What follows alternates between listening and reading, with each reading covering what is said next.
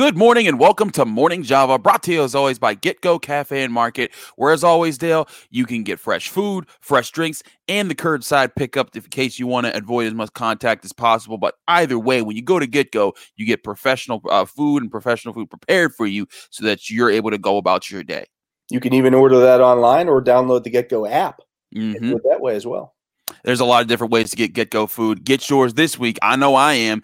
Dale, the Steelers got their own announcement this week. They have an well, it's been reported, it's not officially announced, that Matt Canada is going to be the team's next offensive coordinator. Of course, Randy Fichtner was let go by the team. His contract was not renewed.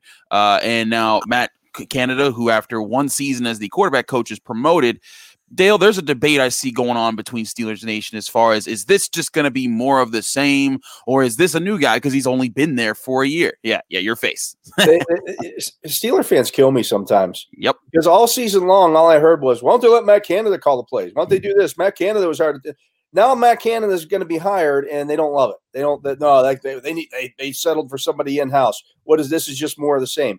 Which is it, folks? You can't have it both ways. Matt Canada was brought in. I, I'm, I'm getting some some some pushback from people, uh, and maybe you could explain this a little bit better, Chris, than apparently I have.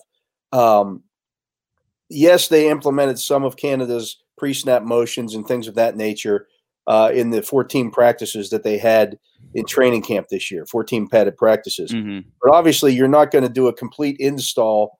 Uh, y- y- they weren't installing Matt Canada's offense. They were they were tweaking their own offense based off of some of the things that Matt the pre-snap motion that Matt Canada brought the, to the table. Once the regular season starts, you install a certain uh, part of that. But once a regular season starts, you're not you're not consistently adding to that package necessarily. You're doing what you need to win games.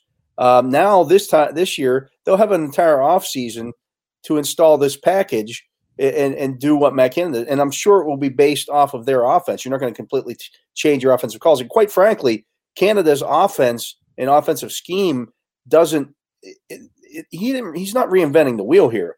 All it is is a bunch of pre-snap motion, uh, and it's not even. It's not even about the quarterback necessarily having a bunch of motion. It's moving tight ends around, moving wide Mhm. receivers around, things of that nature, moving backs around. Um, but there's a lot that goes into that. Once you get into the regular season, you're not doing a bunch of that stuff. You're not you're not working on things of that nature. So that, you know they install uh, some pre-snap motions, things of that nature. But that's you're not you're not suddenly running Matt Canada's offense during the regular season. Right, and that's the thing is that people had to realize during the season, and like you and I were both seeing it. People were saying, "Oh, that's Matt Canada calling the play." I'm like, no, calm down. That's not how this works. Yes, every assistant coach on the offense, when they meet and they're putting the playbook together, they are getting a say. And Randy Fichtner, whoever's the offensive coordinator, can put together all those different things to make the playbook. Matt Canada definitely added some wrinkles. That's because he's an assistant coach. That's part of his job. But to understand a huge difference from adding a few wrinkles and seeing some of those wrinkles in some of the plays that the Steelers called is way different from he went in there, went on the headset and said, "Ben, you're running this, And play." yeah, Right. that's That- not that- how it works. right. I, I also saw there was some stuff out there yesterday. Uh, you know, when the the, the Davante Adams touchdown on Saturday, I should say, Mhm. on Saturday, where they run him across the across the the uh, the, the formation uh, in man coverage and get him open for a touchdown, and I immediately see the Steelers never do anything like that. Yeah, they do actually. Yeah. They've done it quite a bit. They did it a lot when they had, had Antonio Brown. They've done it with Juju Smith-Schuster. Uh, short memory spans from people. Uh, you know, nobody is reinventing offense at, at any level of football. This, the plays are the same largely, no matter what. You all you're doing is changing play callers here. That's the thing. You're you're looking at play callers changing here, and then also you're looking at a guy. There's got to be a new balance to the way the Steelers' offense works. So a different approach with some some different wrinkles, some adding more of his own wrinkles into into this system. Maybe finding a way to generate some ground game. Of course, that's also going to have to involve investments in the offensive line and in the running back position. But specifically with Matt Canada, yeah, you're going to see some different looks. But I, I think it's a misnomer for people to think that those were the, the, the, the times that the Steelers offense was su- succeeding were all because either Ben was drawing up plays in the dirt or Matt Canada was calling the plays, but none of the times they're succeeding was because of Randy Fichtner. It's not how it worked. Um, and, and that being said, I'm not saying that that's a bad thing. that it's a bad thing that Matt Canada is get, getting promoted. All, all both of us are saying is that the the impact of this, the obvious, you know, the, what everyone's going to try and say, whatever's going to happen, I guarantee you, and Dale probably agree with me. If the offense makes some makes mistakes next year, if Ben Roethlisberger has a four interception game, there will be people blaming the offensive coordinator. Then, oh, the offensive coordinator's fault. Yeah, and and and and then people, the same people that were saying it was Matt Canada saving the offense in 2020 are going to be saying he's burning it down in 2021. Uh, you know, again, it's not all as simple as oh, you just got to call better plays. Sometimes you got to execute them better when they're on the field. All right, Dale. On top of offensive coordinator, the Steelers, of course, got rid of Shaun Sarrett or didn't renew his contract, um, and he is now gone. They're going to be looking for a new offensive line coach. Um, but there's a lot of questions as far as how they can proceed rebuilding the offensive line moving forward. You obviously need new pieces. Villanueva is not expected back. You know, you talked about in your 10 thoughts right after the game that you thought Pouncey would be would be gone this year. Um, and you know, there's gonna be questions at right tackle. Was Okorafor good enough for, for them? What you know, there's a lot of questions in in this, and now um, we got to look at what's more important in establishing this the, the, the, ground game for the Steelers. And I guarantee you this will be a debate for the next eight months. But uh, leading into the draft in April or May, whenever it is this year, um, everyone's going to be talking about should the Steelers take a running back in the first round or take an offensive lineman. And to me, there's still way too much in the air, up in the air to guarantee either way. They're gonna it's gonna depend on what players fall to them and who they sign in free agency. But I still think that the effort needs to be to make sure that this offensive line gets some anchors back on it. See, to me, the easier, quicker fix is getting a running back. Okay. Um, you know, again, if you look around the league, um, Minnesota does not have a great offensive line. Very true. Um, Tennessee does not have a great offensive line. You could go on down the list uh, of, of teams that don't have great offensive lines, but somehow run the ball effectively because they have a better running back. Uh, you know, if you watched uh, in the game on on Sunday, um, you know some of the jump cuts and things of that nature that that Nick Chubb and Kareem Hunt made. Um, that makes all the difference in the world. Mm-hmm. Um, you know, if you're just a straight one cut runner and, and and you have no no ability to cut back and do those kind of things, um, your offensive line has to block uh, quite a bit differently than than than the, you know you do for a great running back.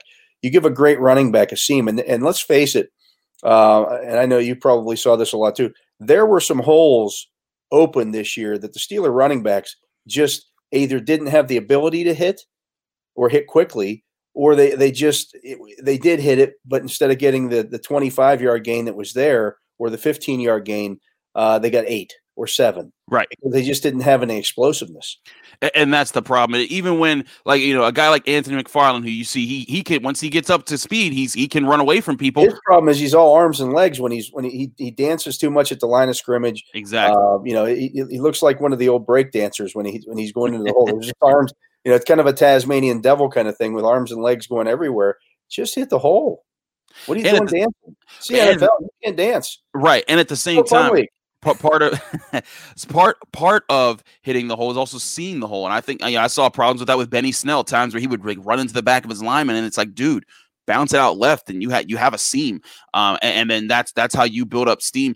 You know p- uh, vision cutting understanding how to use your athleticism on top of having that athleticism. Those are all vital things. And i agree investing in a running back would be huge for this for, the, for this offense next year if they could get a playmaker back there. Because even like you said they don't need a superstar offensive line but i do think it would it would behoove them to try, especially in the first round. I think there's really good shots some offensive tackles um, that could fall to them, maybe even some centers.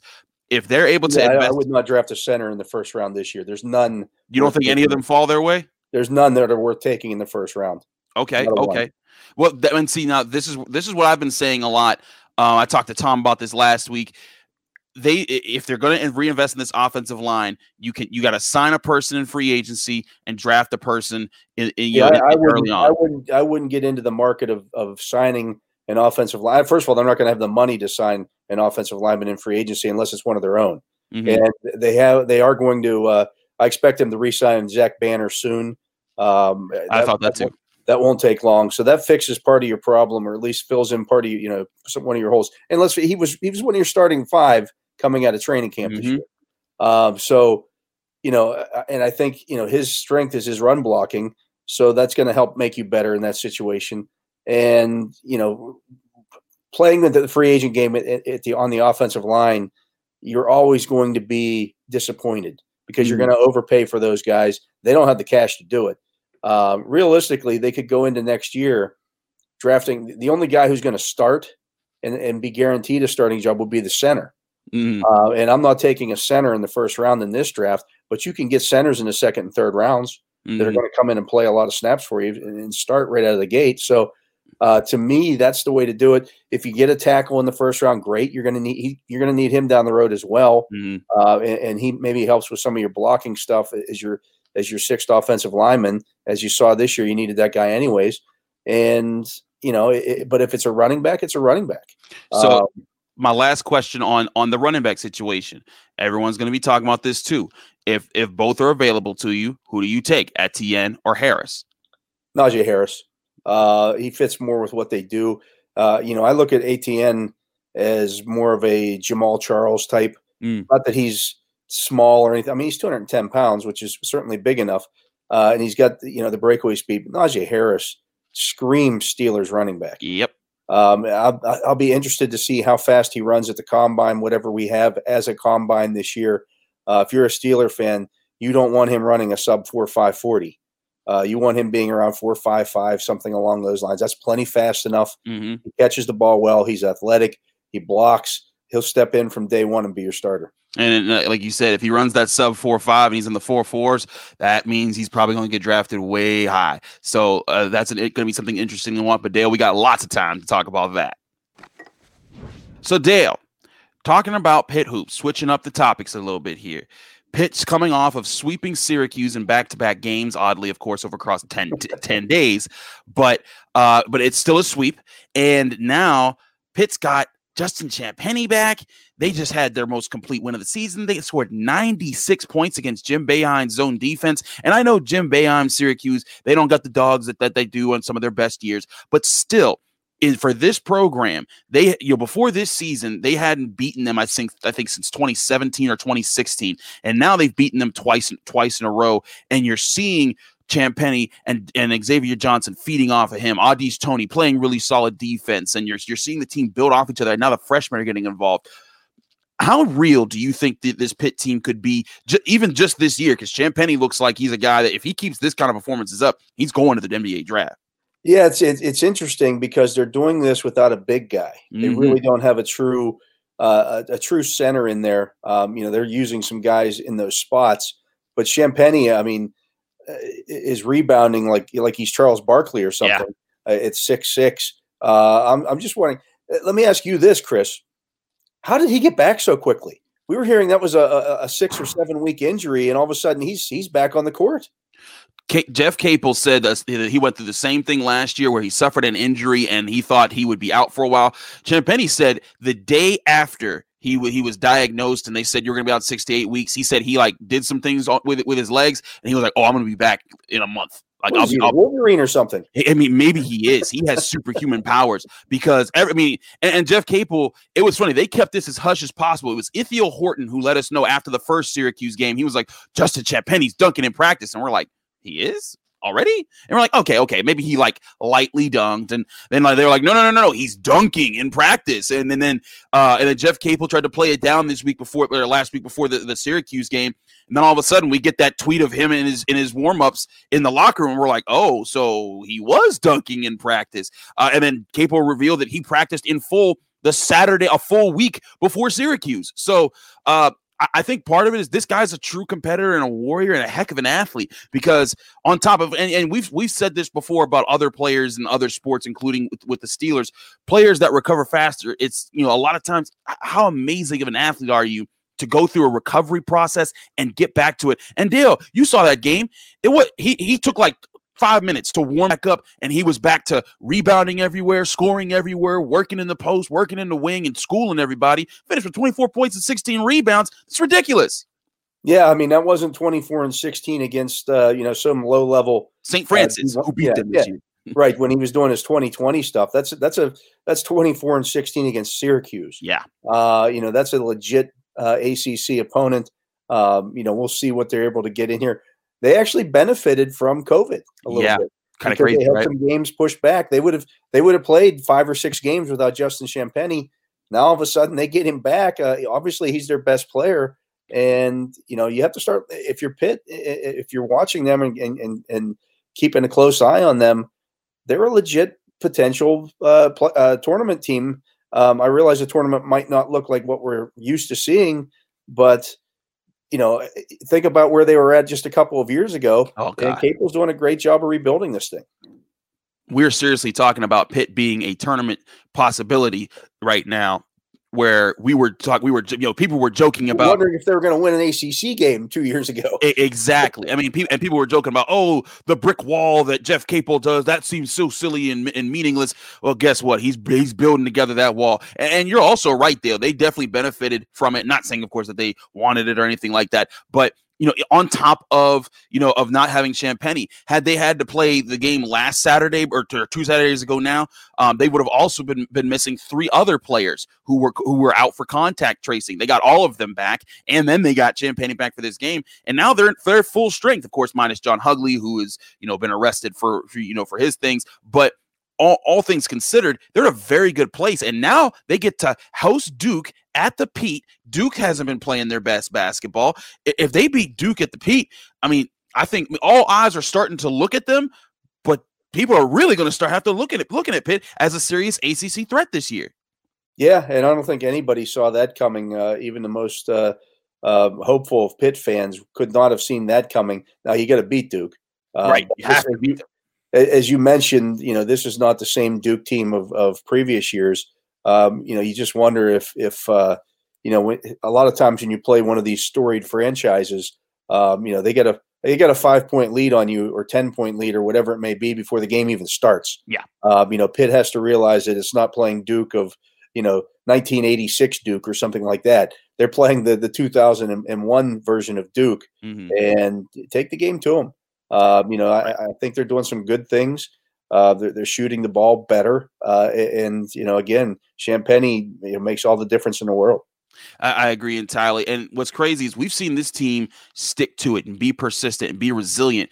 If they could come out and not have the ice cold starts that they've had in pretty much all of their games, imagine where they would be like we saw them start to take control of that game against Syracuse, like right around late in the first half, and then definitely in the second half. Imagine if they come out and Syracuse never gets an eight point lead to start the game because Pitt's not hitting their shots early. That could change everything, especially against those teams that are serious threats this year and do have the dogs to run the court. Yeah, and this is a good year. You know, the ACC is not what it has been. Um, you know, I think this is a good year that maybe maybe you go finish uh, second, third, fourth uh, in, in, the ACC this year because of where it's at, and who knows where that takes you recruiting wise. Absolutely.